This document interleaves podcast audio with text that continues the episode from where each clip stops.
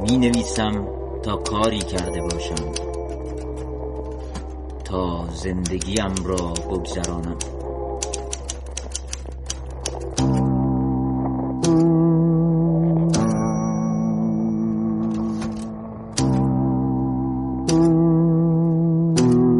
رادیو گوشه.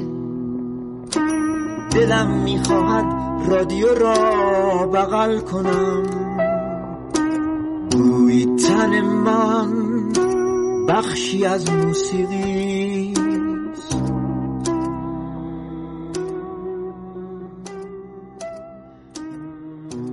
هفت گفتگو.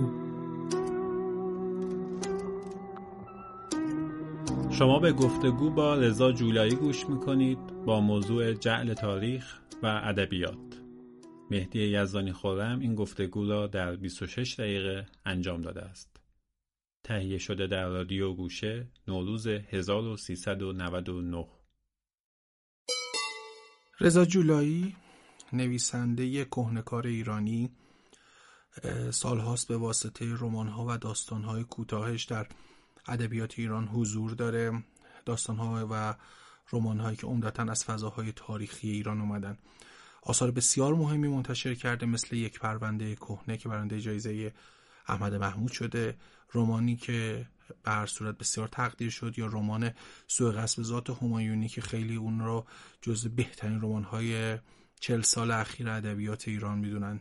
جام به خوناب نسترنهای صورتی برکه های باد شکوفه های عناب پاییز سی و دو فقط بخشی از کارنامه پربار او هستند و گفتگو با او در واقع گفتگو با یکی از مهمترین نویسندگان تاریخ ادبیات ایران در سالهای اخیره آقای جولایی اول سلام می‌کنم خدمتون این گفتگو داره در زمانی انجام میشه که به حال اتفاقای خیلی خوبی در ایران نیفتاده و شاید یه روزی در واقع این فایل در سالهای بعد شنیده بشه. بعد نباشه که گفته بشه که ما در چه وضعیتی هستیم. بر صورت یک روز بعد از انتخابات مجلس و بعد از حوادث آبان در واقع سانحه هواپیما و اتفاقهای دیگه که افتاده و شیوع ویروس کرونا در ایران که انشالله چندان جدی نباشه و بتونن مهار کنن. حال روزتون این موقع این روزها به عنوان نویسنده ای که همیشه به تاریخ رجوع می‌کنید همیشه سعی می‌کنید در واقع با تعمل بیشتر به وقایع بنگرید. الان چه جوریه و یه ذره می‌خوام حال روحیتون رو بدونم که حالا بر صورت در آستانه سال 99 چه چشماندازی برای خودتون ترسیم کردید و برای و چه چیزی دارید می‌بینید که شاید بازگو کردنش جذاب باشه برای شنوندگان این در واقع مجموعه منم سلام عرض می‌کنم. اول از همه من در شخصا در موقعیت سرسام هستم. یعنی که واقعا هر روز صبح که خواب بیدار میشم اگر یه اتفاق بد جدید نیفتاده باشه خیلی متعجب میشم. فرمودید عید امسال. خدا کنه مثل عید پارسال نشه که هنوز یک دو روز نگذشته بود و خبرهای وحشتناک سیل رسید و نصف از مملکت زیر آب رفته بود و مردم می‌دیدیم تو فیلم مستاصل و درمونده هستن. بر صورت عمیقا متاسفم. دیگه بیشتر از این چی بگم براتون. و تمام تلاشم اینه که یه جوری اینا رو منعکس کنم تو کارم. این حوادثی که پشت هم داره رخ میده متاسفانه انگار یه ابر سیاهی روی مملکت رو گرفته. باعث نشه که از کار بیفتیم. تنها کاری است که از ما برمیاد نوشتن و منعکس کردن این وقایع و این روزهاست که شاید یه روزی بچه های نوه بچه همون بخونن و به عنوان یه سند مثلا سند تاریخی به این نوشته های ما نگاه کنن. خیلی هم میگن که نوشتن در واقع در این شرایط حالا شدنی نیست یا سخته یا بر صورت باید راهکارهای دیگه ای رو امتحان کردش ولی شما دقیقا بر نوشتن انگشت می‌ذارید و اینکه اتفاقا باید خیلی بیشتر کار کرد توی این شرایط.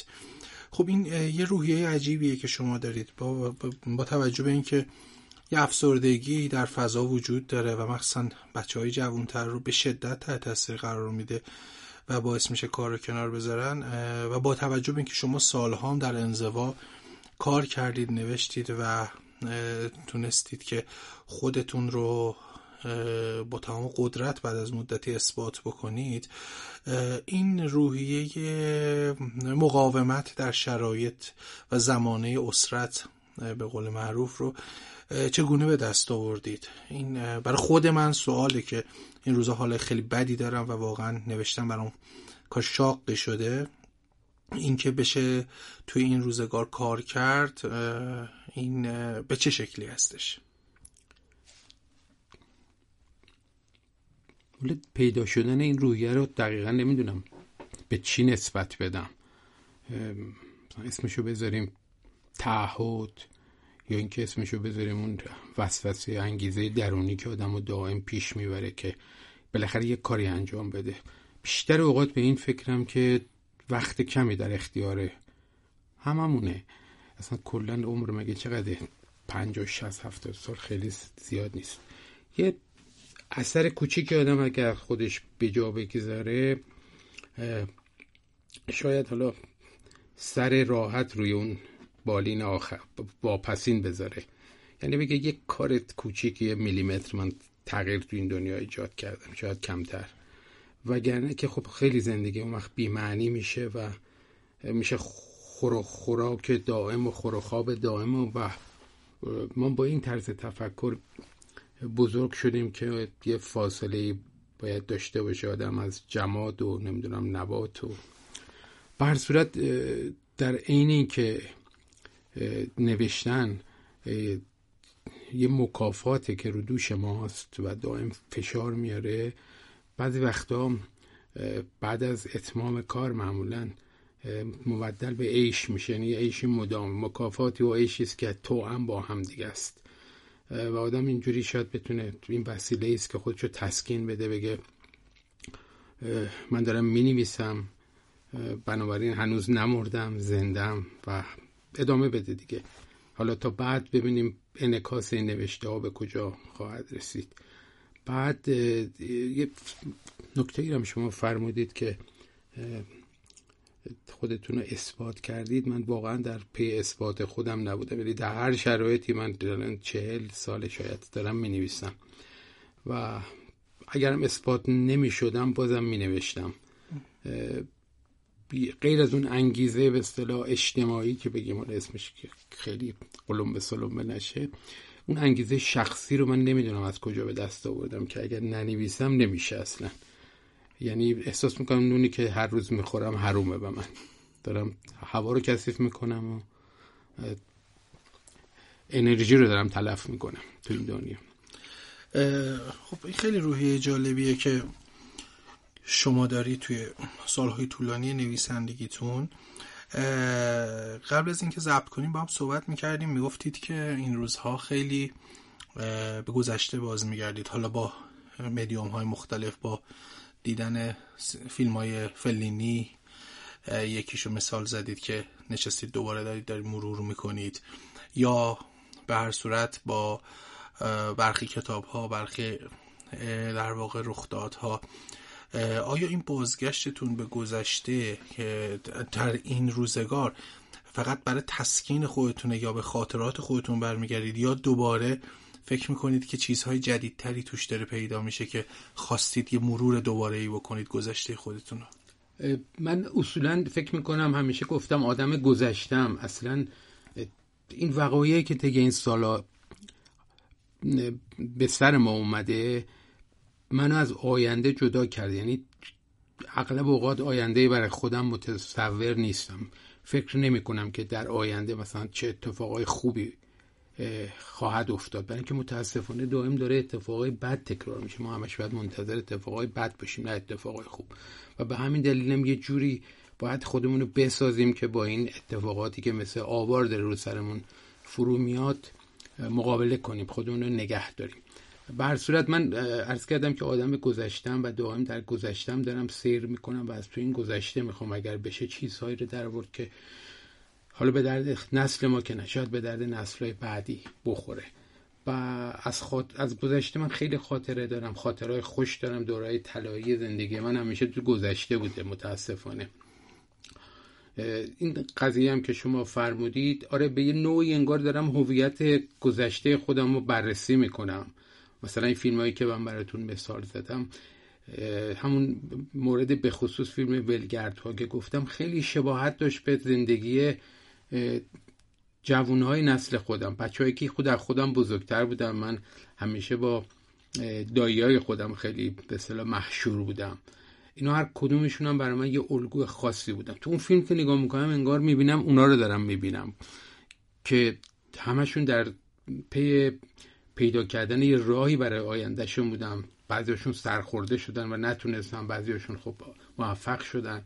و اون حال هوا تو ذهن من میاد. اون حال هوا خیلی شباهت داشت به حال هوای زندگی ما در پنجاه سال پیش چهل سال پیش. به صورت این کند و کاف به قصد اینه که یه نتیجه بگیریم برای نوشته همون دیگه. ما فقط داریم با این نوشته ها زندگی می‌کنیم با این نوشتن داریم زندگی می‌کنیم. و از تو اینا احیانا چیزی در بیاد. مثل قوس دادن توی یه دونه استخر تاریکه یا یه مثل یه مثلا نمی‌دونم دریاچه کنه من بچگیم خیلی دوست داشتم جاهای تاریک و اسرارآمیز و برم بکاوم اینا. و یادم میاد شیراز که بودیم یه استخر نزدیک شیراز بود یه جایی بود به نام حسین آباد. این در حقیقت یه منبع آب بود استخر نبود. بعد ما می‌رفتیم اینجا خیلی هم عمیق بودش. تای این استخر که می‌رسید و دست می‌زد میامد بالا خیلی ترسناکم بود واقعا. حالا نمی‌دونم عمقش مثلا ده متر بود هشت متر بود چقدر بود. من خیلی از این کار لذت میبودم که برم تو اون تاریکی اون لجن تا و دست بزنیم به اون تا باره بیایم بالا بگیم ما رسیدیم تاش اینا. تو استخر دانشگاه هم که بودیم یکی از تفریح های ما این بود که سکه بچه ها مینداختن می‌رفتیم تا پیدا بکنیم اینو بیاریم. البته استخر تمیز و شفاف بود و خیلی هم دوست داشتنی بود رفتن تو اون آبا بر صورت این واکاوی گذشته انگار مثل این که تو ذهن من یه همچین خاطراتی رو متبادر می‌کنه. یعنی به ذهنم میاره که برم درون خودم یا درون اون سالهایی که گذشته و ببینم دو مرتبه میشه چیزی پیدا کرد از توش بیرون کشید یا نه. و این گذشته توی استعاره درخشانی که الان گفتید کابوس تحمانده است لجن چیه ترسناکه؟ ترسناک معمولا و پر از وهمه منتها اگر اون چیزی که می‌خوایم به دست بیارم یعنی برم اون سکه رو که گفتم پیدا کنم خیلی باعث خوشحالی میشه و همون که خدمتتون گفتم انگار یه دون گنج پیدا کردیم و با امید پیدا کردن یا داشتن اون گنج وقت میشه بازم نفس کشید و ادامه داد. کلا توی آثارتون شکلی از غم برای در واقع شخصیت ها یا شاید میشه گفت شکلی از مرسیه برای خیلی از شخصیت ها وجود داره. نمی‌دونم چون این یه گفتگوی در واقع عامه گفتگوی تخصصی ادبی نیست. این سوگواری کردن شخصیت ها یا سوگواری کردن در واقع قهرمان های شما یا دوچار سوگ شدن شکلی از سوگواری برای ایرانه شکلی از سوگواری برای بخشی از تاریخ ایرانه یا نه؟ دلیل دیگه ای داره این هج سوگ مثلا توی در واقع آخرین رمانتون رمان منتشر شده تون شکوفه های عناب میزان این سوگ خیلی خیلی بیشتر شده و نمی‌دونم آیا به خاطر شرایط زمان است یا نه دلیل دیگه ای داره. هر دو ایناست. ببینید ما یه خاطره قومی داریم و خاطره شخصیمون هم زیاد با اون خاطره قومیمون تفاوت نداره. من تا چهارده سالگی یادم میاد که دنیای خیلی طلایی قشنگی داشتم. یعنی اون سالا رو که مرور می‌کنم می‌بینم همه چیز سر جاش بود و خیلی زیبا و دوست داشتنی بود. ولی چهارده سالگی من پدر بزرگی داشتم که خیلی دوستش داشتم و قصه خیلی قهاری بود. برای من شاهنامه می‌خوند قصه های شاهنامه رو تعریف می‌کرد. اینا من چهارده سالگی پدر بزرگ از دست دادم. یعنی ایشون بیماری سرطان گرفت و اون روزهای آخرش من یادمه. و حتی آخرین خدافزی که من با ایشون کردم الان خوب زنده به خاطرم میاد. مکرر این خاطره به یاد من میاد. وقتی که ایشون فوت کرد یهو انگار این دنیای طلایی فرو ریخت. یهو احساس کردم که خب همیشه اینطوری نیست. یعنی ایمن نیستیم. خونه که دوره اون دیوارهایی که بالا بردیم ممکنه فرو بریزه این آسمونی که بالا سرمونه ممکنه تاریک بشه. و اون دنیا یک بار نابود شد. بعد به نوع این تو ذهنیت من موند و وقتی هم که رفتم سراغ تاریخ دیدم این مکرر تکرار شده. یعنی سرنوشت ملت بارها دچار تحول شده. ببینید این چیزهایی که ما این روزا می‌بینیم یه بخش کوچیک از تاریخ ملته. یعنی ما متاسفانه من فکر می‌کنم تو کل این تاریخ حالا نمیگم چند هزار ساله حداقل تو این هزار سال اخیر مکرر این اتفاقات وحشتناک برای ما افتاده. بار اول نیستش. اگر به خاطرهای قومیمون ما رجوع می‌کردیم شاید مقاومتمون بیشتر از این بود قوی تر از این بودیم که الان هستیم. یکی از این توهمات یا فانتزی هایی که من همیشه بیادم میان اینه که فکر می‌کنم مثلا 20 نسل قبل اگر اشتباه نکنم یا 25 نسل قبل پدر بزرگ من مثلا تو شهر ری فرض می‌کنیم یا حالا نیشابور یا هر جایی که بوده اون موقع که خبر می‌رسه که مثلا مغولا این ری یا نیشابور یا هر شهر دیگه ای که بودن به معاصره در آوردن و هیچ امید کمکی هم نیست و خبرم از قبل رسیده بوده که وقتی اینا اومدن شهرهای دیگر رو به چه روزی انداختن و چیکار کردن چه رو حال و روزی داشتن اینا؟ با زن بچه خانواده کار شغلشون خونه ای که داشتن اون احساس هم میشه به من دست میده که آدم تو لحظاتی از تاریخ مملکت چقدر درموندگی وجود داشته که این درموندگی الان یه نوعی انگار تو ذهنیت ما هستش. حداقل من می‌دونم به من منتقل شده. حالا به هر صورت خاطرات شخصی به اضافه اون خاطرات قومی و به اصطلاح سرنوشتی که رو جامعه ما بر جامعه ما گذشته اینا همش دست به دست هم میده و از من یه آدمی ساخته که آره من کلا خیلی هم آدم شادی نیستم. به دلایل مختلف که دو تاشو من خدمتتون عرض کردم. و چجوری آقای جولایی سعی می‌کنید از این غم رد شید حالا صرفا با نوشتن یا خب نوشتن یه بخشی از زیست شماست. ولی به عنوان یه نویسنده و lifestyle ی که دارید و نوع زندگی که دارید این غم رو واقعا برای خودم دارم می‌پرسم این روزا بله. چه جوری مدیریت می‌کنید که دوچار اون درموندگی اون اجدادمون در پشت دیوارهای نیشابور نشیم. بله. بگم اونم من شخصا راه حلی که پیدا کردم کنار اومدن با مرگه یعنی اینکه خیلی ساله که من مرگندیشی تو ذهنم هستم میشه. و به گمانم که دیگه یه راه نهایی یعنی راه حل مستکن خیلی قوی است که فکر بکنیم که در انتها ما سرمون رو می‌ذاریم زمین و بعد با به قول خیام هفت هزار سالگان سر به سریم. و در نهایت دیگه خیلی جای تاسف نداره این بلاهایی که سرمون میادش.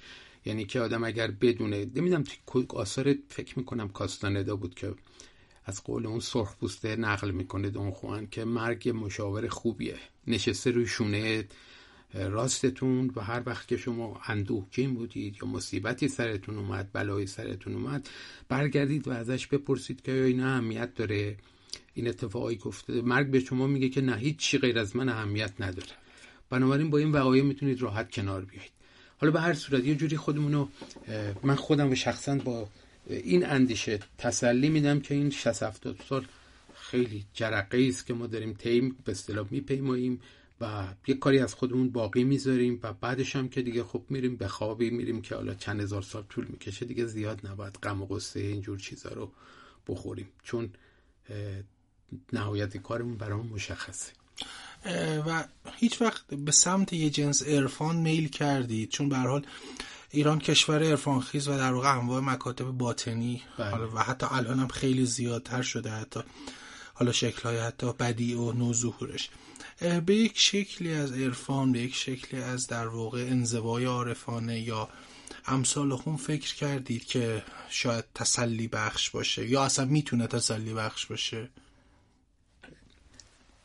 سراغ عرفان من حقیقتش رفتم. منتها مثلا بیشتر تو اشعار حافظ. هر چند وقت یه دفعه من هی میرم دنبال یه نکته میگردم از زندگی حافظ که شاید تا به حال برامون روشن نشده باشه. و دنبال کتاب های زندگی نامه های حافظم که متاسفانه مقدارش هم کمه و چیزی از زندگی اینا این به اصطلاح شاعر بزرگمون نمی‌دونیم. میرم سراغ خوندن حافظ بعضی وقتا. درکم البته محدوده. مثلا من خیلی هنر کنم لایه اول و دومش رو بتونم درک کنم بعضی وقتا. فقط لایه اول و بعد ولی نه ببینید به گمان من من شخصا نتونستم از طریق این بزرگان مثلا به آرامش برسم اینا راه برای خودم همین که خدمتتون عرض کردم راه شخصی من پیدا کردم. بعضی وقتا تعجب می‌کنم. مثلا دوستان میگن که من رفتم مثلا تو اشعار فلان شاعر مثلا مولوی غرق شدم و دیگه اصلا به دنیا و نمی‌دونم مافی ها فکر نمی‌کنم. نه من هیچ وقت به اون محله نتونستم برسم. ولی راه حلای شخصی هم تو که خدمتتون گفتم پیدا کردم برای خودتون. برای هر کسی به نظرم لازمه که بتونه راه حلای شخصی پیدا کنه تا بتونه با این به اصطلاح زمانه بلاخیز و این نمی‌دونم از آسمان فلک فتنه میبارد یادم رفته. آره یادم بله. رفته شعرشو. بله, بله. بله. بتونه به اصطلاح مقابله بکنه دیگه. و خیلی جالبه. من یه سوال اینجا نوشته بودم که چقدر مرگندیش هستید؟ کاملا جواب دادید و خیلی هم سریح این رو در واقع توضیح دادید. چون عمدتا وقتی من با نویسنده های مختلف صحبت می‌کنم یا مثلا می‌بینیم همه در واقع در ستایش زندگی و زنده بودن در واقع صحبت می‌کنن و مرگ رو به تعویق انداختن و مرگ رو ندیدن. دو تا نکته توی زیست ادبی شما بوده. یکی موتیف حضور هدایت در خیلی از آثارتونه که انگار نشانه از اون مرگ اندیشیه. و یکی حالا اصلا جنس حضور مرگ در آثارتونه که با اینکه گره خورده با تاریخ ولی ملایمه و در این حال خیلی جاها با شکوه خیلی جاها شخصیتاتون رو رستگار می‌کنه. اگر منظورتون از مرگندیشی اینه آیا در تنافر با اون ایده که ستایش زندگی یا باید زندگی کرد نیست؟ چگونه این رو در واقع میشه توضیح داد؟ نوع مرگندیشی که من خدمتتون گفتم برای مقابله با این مسائلی است که زندگی به اصطلاح داره با ما. نه اینکه مثلا آرزو کنم همین الان بمیرم یا زودتر بمیرم و نه وقتی که به پایان کار فکر می‌کنم می‌بینم که خب این مسائب راحتتر میشه تحمل کرد. اون چیزی هم که تو آثار هدایت من دیدم اون اوسیانی است که بر علیه جامعه خودش داشت و در نهایت هم حتی خودکشی اونم یه نوع مبارزه من می‌دونم. یعنی یه نوع دهنکجی می‌دونم به همه اون کسایی که هدایت باشون در افتاده بود و قبولشون نداشت و به این طریق بیشتر زندگی خودش و آثار خودش رو اثبات کرد هدایت. و اینکه تمام تقریبا قهرمان های اصلی شما توی روماناتون در واقع از بین میرن یا تو یا میمیرن یا تو مه گم میشن و از پا در میرن آیا این تکنیک شماست برای جاودان کردن اینها یا نه. به خاطر حالا زیست تاریخیشون خیلی ها این اتفاق داره براشون میفته. یک تمایلی وجود دارید که اینها رو در واقع در حاله از مرگ اگر هم مرگ رسمی اتفاق نیفته مرگ متنی براشون اتفاق میفته. این رو نگه, نگه دارید. یه چنین چیزی رو من همیشه دیدم تو آثارتون. من به طور عمدی این کارو نمی کنم اینا ببینید شاید این از اون همون گفتم از اون به اصطلاح قومیت ما از اون به اصطلاح خاطره های جمعی ما ناشی میشه که این همه ما ویرانی و مصیبت و بلا دیدیم. انگار مثلا راه دیگه ای برای رستگاری آدما وجود نداره غیر از اینکه مرگ رو بپذیرن و بمیرند. البته میگم این به معنی نفی زندگی نیستش. حالا من نمی‌خوام تظاهر کنم که خیلی هم مثلا امیدوارانه من دارم پیام میدم تو قصه هم همچین چیزی نیستش. من اون چیزی که می‌بینم دارم منعکس می‌کنم. ولی به هر صورت نوعی مقابله با مرگه نه اینکه تسلیم شدن به مرگ. یعنی که وقتی که از مرگ صحبت می‌کنیم یه چیز بپذیریم که یک به اصطلاح واقعی مختومیه برای همه ما و مقاومتی در برابرش نداشته باشیم. در این صورت تحمل زندگی راحت تر میشه. راحت تر میشه. بله. خیلی خیلی گفتگوی خوبی بود. من مهدی یزدانی خورم با رضا جولایی. روز سوم اسفند سال 98 دقایقی صحبت کردم. نویسنده رمان هایی مثل سوء قصد ذات همایونی شکفای اناب آثاری مثل جامعه به خوناب نصران های سنتی و در زمانه ای که به هر صورت چشمانداز مهالودی برای روزگارمون متصوره و جولایی از جمله نویسندگانیه که با نقب زدن به تاریخ و بیرون کشیدن اشباه سعی می‌کنه قصه بس قصه هایی بسازه برای مخاطبان امروز که انگار زیر لایه های زمان و تبلیغات و حال و معاصر بودن گم شدن. آخرین سوال من از آقای جولایی در واقع این خواهد بود که و این هستش که خواب یا رویای کدومی که شخصیتاتون رو بیشتر دیدید؟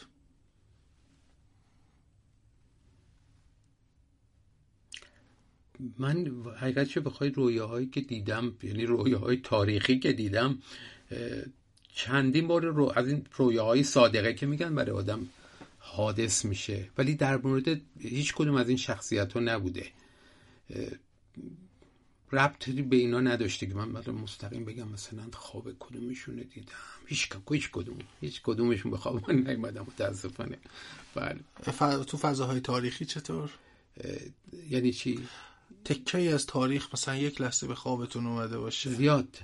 زیاد. زیاد. آره. همین که خدمتتون عرض کردم پشت دروازه های مثلا ری یا نیشابور اینو من واقعا دیدم تو خواب که مثلا چه آدم درموندگی داره اون لحظه خودم بودم اونجا وایساده بودم و قرار بوده دروازه های شهر رو ببندن و ما هجوم ببریم تو و مونده بودیم که چیکار باید بکنیم.